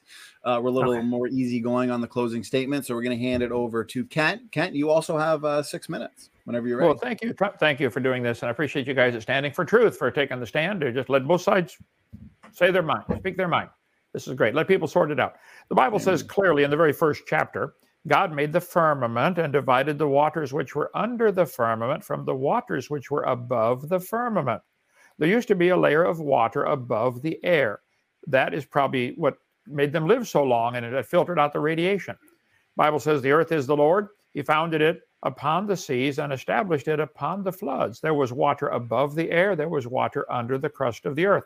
He layeth up the depth in storehouses. He stretched out the earth above the waters. So the model that I gave with an original creation having a layer of ice above the air, and then the air to breathe, and then the dirt to stand on, and water under the crust, which is where the flood water came from, is the model that I defend. I think that's what the Bible teaches. There was oh, water in the crust of the earth that came to the surface, but the scoffers are ignorant of that flood. That flood explains a lot of things. They're willingly ignorant of how God made the heavens, plural, heavens. And the world was overflowed with water and it perished. And the fountains of the deep were broken up.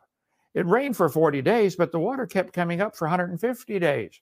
It's coming from inside the crust of the earth. This water shooting out is explained a lot of things that we see, the erosion marks. Uh, there's a whole section about Grand Canyon. He's I forget I forgot to get to that. As the water's draining off the backside of the dam, which makes up Grand Canyon, it would have spiked uh, barbed canyons. You Google barbed canyons, you'll see that can't form. It had to be formed by rapid uh, draining of a lake. Grand Canyon's a washed out spillway. But we talked about all this stuff in the rapid formation of the mountains and the canyons, the wrinkling of the carpet, etc. He mentioned several things I didn't get to cover here. He said evolution is used in medical science. I think you're grossly mistaken there. All we've ever seen is dogs produce dogs and cats produce cats. I think that any bacteria or viruses that evolve have to stay within the same kind. They're still a bacteria. No bacteria has ever evolved into an elephant. There's no evidence uh, whatsoever from any branch of science for the claims that evolutionists are making. They're just making these claims. These wrinkled mountain layers, as I mentioned, hundreds of layers all tilted at the same time, all at the same time. There, there are no cracks in those little layers where they were bent after they were hard rock. They were all soft mud when they bent at the same time. I'll show you pictures here. And underwater today, there are millions, maybe tens of millions of hot water vents shooting water up into the bottom of the ocean. Some are on the surface, like geysers, like Old Faithful. Most are in the oceans because the earth is 70% underwater. But this trapped water that's down there is probably left over from the original creation that did not get to escape yet from the flood. Scoffers are ignorant of the creation, the flood, and the coming judgment of God. The Bible says, The heavens and the earth, which are now, which we're standing on, are reserved unto fire against the day of judgment. There's only two conclusions you can come to there's a God or there isn't. If you say, okay, I believe there's a God now, is he capable of writing a book and telling us how he did it or not? Some people look at the same thing and come to opposite conclusions. That's a six. No, it's a nine. Okay. No, it's a four. No, there's three of them. Are there two faces or two vases or a vase? So I think we can all look at Grand Canyon and say, yep, Grand Canyon exists. The evolutionist says it formed slowly with a lot of little water and lots of time. Creationist says it formed quickly with a lot of water and a little bit of time. Either one would make the canyon, but there are things about it that cannot be informed, uh, explained by the slow erosion. And I cover all this in my seminar series. Anyway, if you'd like to help, uh, we I want to help strengthen your faith in the Word of God. My seminar series is 18 hours long, covers all kinds of this. Where do dinosaurs fit in? You can get the whole thing for 50 bucks. When you're done watching it, you can return it and get your money back. I used to loan my videos out. I learned right away people don't borrow, but they they don't steal, but they borrow and never return. Pay the 50 bucks. When you're done, send it back. We'll get your get your uh, money back to you. We just want to help. If you're concerned about the world, the way things are going now and what's coming, I did a whole series on what on earth is about to happen. Whoa. I think it's 20 some hours about what the Bible teaches the future holds. We're headed for disaster, folks. You might want to get ready for that. If we can help, call us 855 Big Dino. That's uh, 855 244 3466. I'm extension three. Take calls all day long. I'll be glad to talk to you. And uh, uh, Taylor, if you want to call, like we can talk off air sometime, or come down and visit Dinosaur Adventureland. We're going to have a big Thanksgiving party here for everybody, atheists especially invited. We'll do it again at Christmas. Bring the whole family down. We'll feed you like a king, treat you like a king, show you the place, teach you some science. Okay, thank you so much for having me. One minute left, right? Uh, keep these debates going. And uh, Taylor, come on down. We want to uh, treat you like a king. We'll show you around Dinosaur Adventureland. Okay. I appreciate that, uh, Kent. Thank you both, uh, Kent and Taylor, for a fantastic debate. Uh, great audience and uh, just really, really good debate. I appreciate it. Uh, that being fed like a king, uh, Dr. Hovind sounds pretty good. Uh, so I may just have to sneak down there and uh, enjoy a, a Thanksgiving dinner with you guys. So um, as we as we uh, kind of get into the q&a here though i just wanted to announce real quick that uh, we at standing for truth ministries have partnered with john mackay the creation guy and his creation research team on a new short film that should be released early 2022 so here's kind of the sneak peek uh, movie poster for it. Uh, it's going to be a ton of fun experience creation from the beginning. So stay tuned for that guys. We will keep you posted uh, more and more on, on how that's coming along. So that being said, uh, thank you to the audience for a ton of great questions. Uh, we'll never be able to get through all of these. I'm going to put a time limit on the Q and A actually, as we usually do, which means we'll get through as many as we can within about 20, 25 minutes. So why don't we just kind of get right into the first question, as we usually do here. Uh, let's say the questions for Taylor Okay, we'll give you the chance to obviously answer it first. Kent can give a response, and then we'll give you the last word. That way we can move along smoothly. So, the very first question that came in all the way at the beginning uh, from Dylan Bradshaw.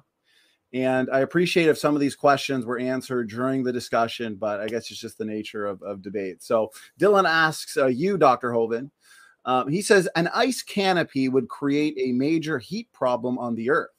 Have you considered this fact? I don't see how it would. An Eskimo's igloo doesn't create a major heat problem. It gets to a certain temperature and it transfers heat right through the ice. Uh, I think that would be, I think he'd have to prove his point if he claims it would form. I mean, the, the, the Earth today has, has, atmosphere has layers. Nobody questions that. Troposphere, thermosphere, exosphere, ionosphere. Do those layers create a heat problem today?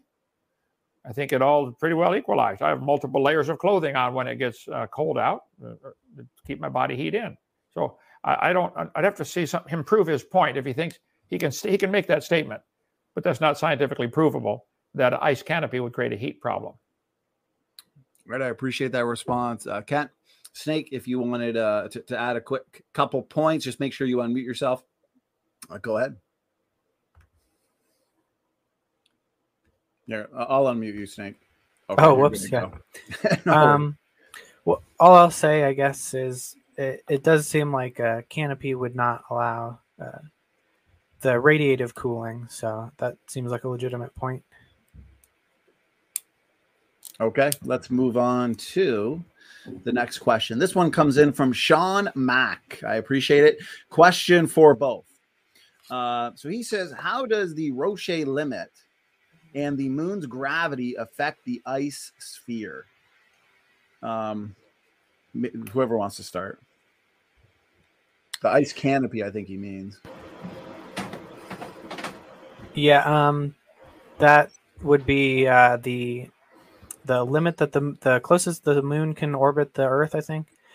Mm-hmm. Um, and yeah, I'm not sure where you think the how far out the ice canopy is. Um, so that that would be hard to answer without that. Um, but yeah, I think I think the moon uh, recession is pretty interesting. It even at a linear rate, it uh, could not have. It, it is more consistent with an old Earth. Okay, thank you, Taylor. Uh, go ahead, Dr. Hovind. Well, if I recall, Roche's limit is 2.44 times the diameter of the larger planet or smaller planet. Let's take it the larger planet. Earth, Earth's 8,000 miles. So eight, the radius, I think it was the diameter, yeah. So 8 times 2.44 is about 20 20,000 miles. So, uh, the, in other words, a, a, moon cannot orbit within Ro- what's called Roche's limit. We see the scientific fact the moon that was going around our Earth is getting further away. It's been measured about one and a half inches a year. The moon is getting farther from the Earth. Okay. Well, that means it used to be closer. Well, how much closer can you bring it before it creates a problem? You cannot get within Roche's limit. It'll gravity will collapse the orbit, just like two magnets getting close together and they snap together at a certain point. So the moon's receding, the moon leaving the Earth, is another powerful evidence it cannot be billions of years old. If I told you this ink pen was 5,000 years old, you'd say, Come on, Hovind, that's a Bic pen, and Bic wasn't even a company till after World War II.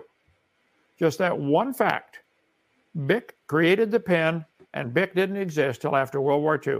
You just proved my 5,000 year claim wrong. Now, I still don't know when the pen was made, nor do I care, but I know it was made after World War II. It was a ballpoint pen. Plastics weren't invented. I don't know. You could you could you could systematically prove my 5,000 year claim for this pen is wrong.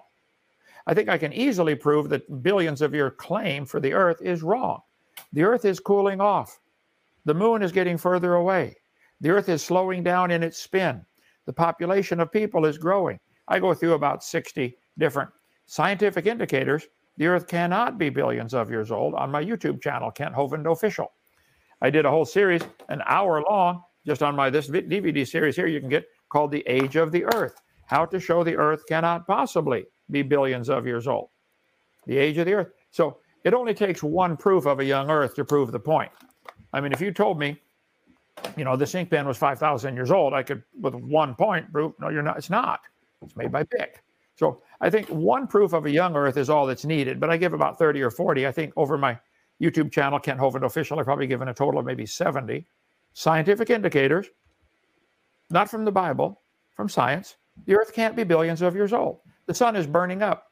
It's losing 5 million tons a second. It's quite a fuel source. And it's shrinking five feet an hour. Okay, if you want to do the same, uh, put the same standard you do with carbon dating, well, then it's only a few million years old. Unless you want to allow for variation, where's the extra material going to come from for the sun to burn? But that's that's a long story. So I think the question uh, about Roche's limit is a fair one. The moon cannot orbit within Roche's limit, whatever that is. I think it's 20,000 miles. And yet we, we see the moon getting further away. I think that's a problem for Taylor and not for me. Go ahead. All right, I appreciate that. Well, I appreciate the question. Okay, you know what? if what? I could respond with the math real quick. Uh, sure, go ahead. Just because that was real long. Um, so the 4.5 billion years that the Earth has been dated to, the Moon is receding by four centimeters a year, uh, and the Moon is not receding at a linear rate because of the an inverse square law. But let's be generous, assume the linear rate that would be a, res- total recession of 180,000 kilometers. The current average distance is 385,000. So just basic subtraction, the moon would still be 205,000 uh, uh, kilometers away from the Earth, which is well above the uh, 18,400 kilometer Roche limit. So that line of attack does not work. Go ahead, Ken, if you wanted to, to Well, respond. Would Snake, would the moon being closer affect the tides? Isn't the moon what causes the tides? If the moon were closer, you inverse the inverse square law. If you brought the moon into half the distance, it's quadruple the attraction, one half inversed and squared. The tides would be enormous, whether it's within Roche's limit or not. It would still destroy the Earth with increased tides with a closer moon. But that, that- there's a million other questions to get to. All right. Well, thank you uh, for the little back and forth there. Good questions. Let's get right to the next one. Um, let's see. So that one was for uh, well, the both of you. Okay. So let's get to this one. Comes in from Mike Jones in the form of a super chat. So I appreciate the super chat and support, Mike. Uh, he asks question for Dr. Hovind. Have you worked out your equations with a meteorologist or a planetary scientist to see if your ice dome is feasible? I've not worked it out with them. No, many other people have worked on this. Walt Brown, many other people have talked about, uh, have done research on this. It's gone. Whatever was up there is gone. Has been gone since the flood, 4,400 years ago. So it would be theoretical. We see the evidence of glacial, glacial uh, lateral moraines and terminal moraines clear down to Kansas City, but we don't see glaciers down to Kansas City. So I think there's evidence that there was ice clear down to Kansas City. That's not a question. Uh, I think there's overwhelming evidence the Earth had ice age, rapidly moving ice roaring down from the poles. Um, I think there was an enormous amount of ice on this planet at one time, more than we have now. We see the evidence of giant creatures that are found fossilized. I mean, cattails, uh, 60 feet tall, cattails. Something was everything, just about everything we see alive today is found in fossil form, much bigger. So I think the, the crystalline canopy above the earth is a simple explanation that, and the Bible certainly teaches there was water above the atmosphere. And the historians have always taught this, there was something was different. So I think it hasn't been disproven. It doesn't make it proven, but it certainly isn't disproven. All right, I appreciate that answer. Uh, this next question is actually for you, uh, Taylor. We got a good mix of questions for both Kent and uh, you, Snake. So this one comes in from Wretched Vessel. Question for Taylor: How do you know what the heat would have been? Why isn't your assumption just that? Why isn't my assumption? I, I don't get that part of the question. Uh, you know, I, I'm yeah, I'm not 100 percent sure. Uh, he, I just read it word for word. So, uh, how do you know what the heat would have been? Why isn't? So, I guess he's saying, what's your assu- assumption behind the um, so-called heat problem? Well, there have been, was it Andrew Snelling who did some calculations, but um, the the two that I'm working with was um, based on the friction that it would take to move a continent uh, in that little amount of time. Uh, let's, I might have the exact joules around here somewhere written down, but um, another one you, you can pretty easily calculate the heat uh, that's generated from a uh, radioactive um, decay, and you all you do is just uh, multiply that by the time that it takes. So, uh, and that is uh, extremely enormous. Um,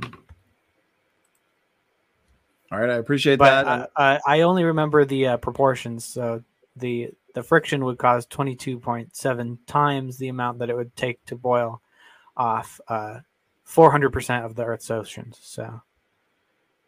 All right, and- Uh, Yeah, quick response. Uh, sure, go ahead. it, all the arguments about the heat from the continent sliding, I think there's no question the continents have moved, they've wrinkled, but they're all ignoring the fact that the Bible clearly teaches there was water under the crust of the earth. As that water is escaping while the crust is being contorted, that's going to alleviate the friction. It's a lubrication. So I think they're they're completely ignoring that. They're claiming the continents were moved, dry rock sliding over dry rock, which is the not true. Uh, so that we'll cover on my video number six more on that about the continents moving around and the shapes of the continents. They say the shapes of the continents prove they used to fit together. Guys, if you they say North America, South America, and Africa seem to fit. So if you walk out there, you'll find out there's dirt under the oceans all the way across. Might have to get a long pair of stilts, but you could walk across. So yeah, there's the continents never were connected. My house and the neighbor's house would fit perfectly if you joined them together. Doesn't prove they were together. There's dirt at the bottom of the oceans, guys. The continents might have slid a little bit and moved around, but you can't go by the shapes and the stupid Pangea theory.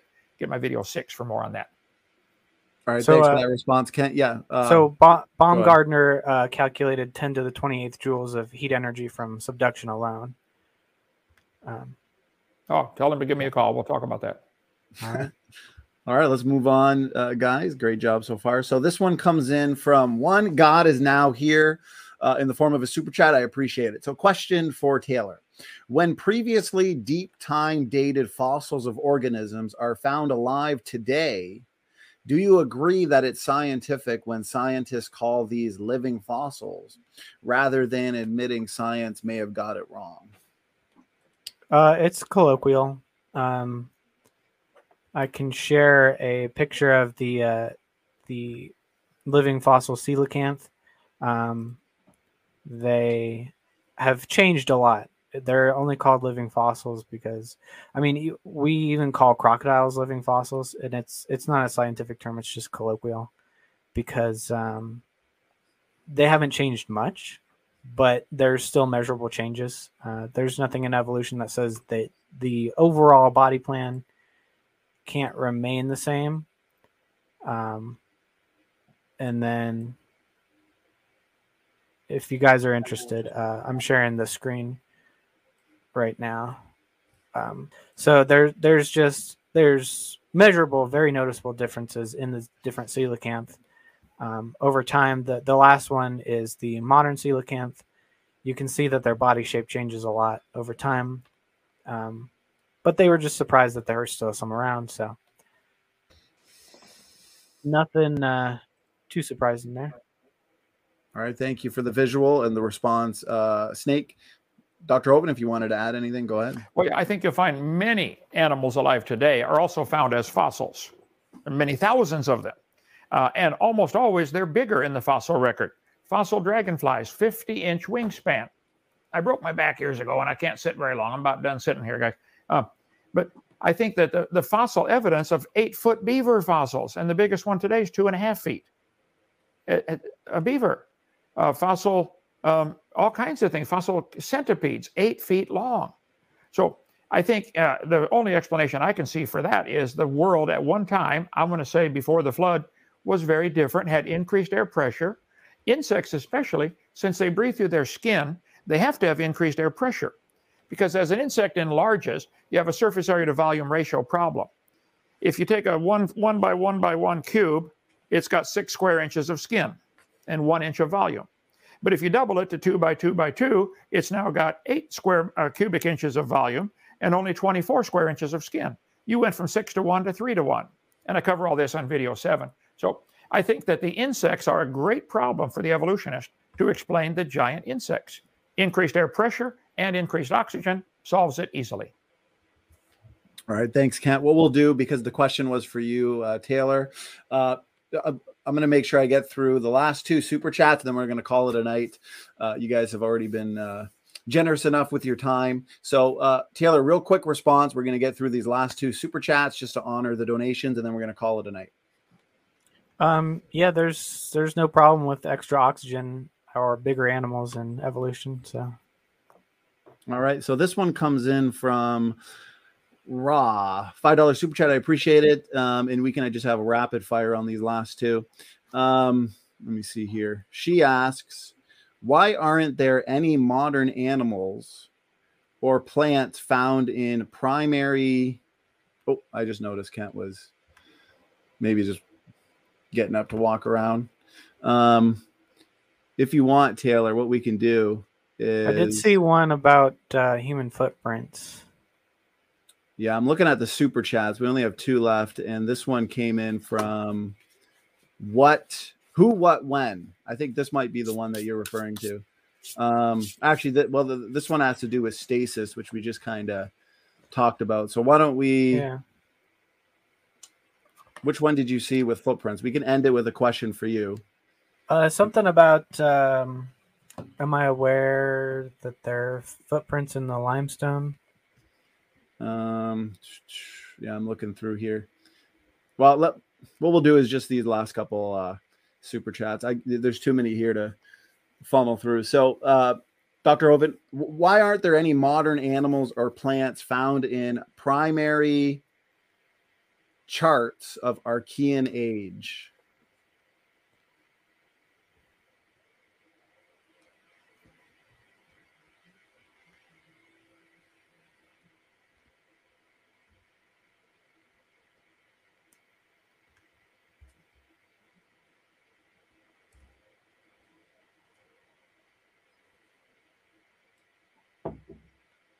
I think Um, he's just getting his mic back up. yeah, that that one was from Sam Jenkins. I can repost it. All right. Okay. That I was talking about. Okay. Yeah. I, I just saw it. Okay. Is that the question down at the bottom I'm seeing there? No. Uh, It's right here. Uh, Ken. It says, um, "Why aren't there any modern animals or plants found in primary?" And then the word is C H E R T S of Archean age. Well, I think it's obvious, obvious assumption in that in that question that certain fossils ought to be found in a layer that he's given a name to it. You don't know the names of you don't know the ages of any of those layers, and if the top layer is younger, where did it come from? Are these layers coming from outer space? They're claiming the layers deposit this way. No, they deposit sideways. Go to uh, Experiments in Stratification by Guy, some French name about this big. Experiments in Stratification. Watch the video. As water's moving sideways, it forms 10 or 15 layers at the same time. The layers form downstream, not this way, this way. So you can watch all that. But uh, I think all the evidence is that the any, all fossils found are very similar or nearly identical, only bigger than today. And the fossil insects that are much larger had to have greater air pressure, greater oxygen, or both. I think both. So I don't think anything's been proven wrong about the Bible by tonight's discussion. Okay, Ken. Well, we're going to end it with this last question. This one will be for you, Taylor. Uh, thank you for the endurance from the both of you. Um, so, Sam Jenkins asked, and this is the question, Taylor, you were referring to Are you aware of human footprints verified as genuine by examination and modern imaging being found in Cretaceous limestone? If so, what are your thoughts?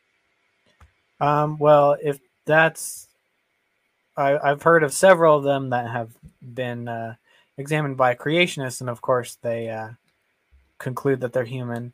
Um, is that if that's the Paluxy tracks? I know a, a lot about that. Um, there were a couple others that uh, were just impressions in limestone um, that were erosion. But uh, as far as Paluxy goes, I just made a little uh, chart here. So it was just a a bunch of dinosaur tracks, and then this they claim is the human. So looks like dinosaurs are evolving into humans and then back into dinosaurs mid stride. So I'm not sure that helps the situation at all. Um, All right. Thank you for that uh, response. Uh, Kenton, I'm sure if you wanted a response or just kind of wrap it up here. Uh, no, uh, I've been to Paluxy many times. I know Dr. Carl Baugh has a museum there, and he studied the. We've got copies of the tracks here. Certainly, there have been some misidentified, you know, where it see just the paw, just the pad print of a dinosaur or something. But there are many legitimate human footprints, usually much bigger than ours today, have been found. Many human footprints have been found around the world. If you watch my video number three about dinosaurs in the Bible, I have a whole section. Just I was trying to find it quickly here. I show pictures of these, and it's this is not just a, a- in the middle of a trackway of other dinosaur tracks. It's a whole trackway of human tracks. When they were first discovered, there was a chiropractor who lived there in Glen Rose who began making it his life study of these things. I mean, the guy was a chiropractor, he know a little bit about anatomy. He said, "Look, these are human footprints. Fossilization can take place quickly. Frequently, fish are fo- like this fossil fish inside of a fish, a fish, a fossil with the head thrown back. I got one here showing uh, are some of the foot, uh, finger, uh, human foot handprints. Uh, not that one. Let's see. Uh, there you go. Giant dragonflies fossils. And hope to show the one of a fish giving birth. I mean, soft tissue like f- flowers are found fossilized. How, how could that last? Fossilization can be a rapid event. If it's buried quickly in mud, the mud then turns to stone. It can turn the fossil within it, or the plant within it, to a to a fossil. Happens quickly. So I think the Bible says that the scoffers will be willingly ignorant of the creation and the flood. They don't like to admit that flood could do all the things that we see in geology, because that represents the judgment of God. And Taylor, God's going to judge you one day. He's going to judge me too. But see, my sins are forgiven. I accepted Jesus Christ's payment for mine. So I'm going to heaven. It ain't because I'm good, because He's good. He saved me 52 years mm-hmm. ago now. I'd like to see the same for you. Go ahead. All right, thank you, Kent. Uh, Taylor, question was for you. Uh, so if you want to add any any final thoughts, final points, and then we're gonna we're gonna call it a night. Very good debate, guys. Mm-hmm. Uh. So, yeah, without specific reference to uh, footprints, I'm not sure. I would have to look into that. So, uh, the one I gave is the one I know most about. So, um, yeah, I guess we can leave it there. And yeah, mighty convenient to uh, have all your sins erased. Um, I try and just do the right thing the first time. So, all right. Well, How's that working out for you? Pretty good. All right, guys. You you, you both made for a great debate. Uh, definitely one to remember. Great chat the entire time. Great uh, questions from the audience as well. I appreciate the support. I appreciate uh, the super stickers from the audience. Uh, Kent, uh, Taylor, any final words and anything you wanted to kind of add before we uh, shut it down for the night? No, we'd like to invite everybody down November 24th, the day before Thanksgiving, our Bible Believers Baptist Big Bang Blowout. We're taking on all the atheists in the world. Come on down or come by Skype or by phone. Gonna, I'm going to debate all of you at the same time with half my brain tied behind my back. We want to see the best three evidences for evolution. We're going to debunk them right here on our channel, Kent Hovind Official, well, on the other channel. And we'd love to have you come. Come spend the next day, spend the day with us. We'll be your family. Join us for Thanksgiving dinner. So you're invited. Taylor, come on down. All right. Awesome. Thanks for those final well, words. Kent, that sounds a lot like a lot of fun. And yeah, go ahead, Taylor. Final words. Well, I will unfortunately be uh, in Mexico putting my feet in the sand, but uh, I guess there's a couple things I could briefly touch on if that's okay that I don't think I got to. Um, as far as the all the mountain layers forming at the same time, uh, we can see today how mountains form. We we watch them grow. They're being pushed by the plate tectonics. Um, and as far as evolution, I know it wasn't really a debate on evolution, but um, I guess I'll just say uh, we we observed today that the size, shape, uh, location, orientation, number, and chemical composition of bones and organs and all, all of their traits change, and so there's no reason to think that that can't uh, that lineages can't um, accumulate a lot of those changes. So that's the science of evolution in a nutshell, and I guess I'll leave it there. All right. Well, I appreciate it. Uh, Kent and Taylor, we're going to let you guys go. Uh, that's two hours. Two hours flies by as usual. So God bless you. God bless the chat. And uh, Standing for Truth is out.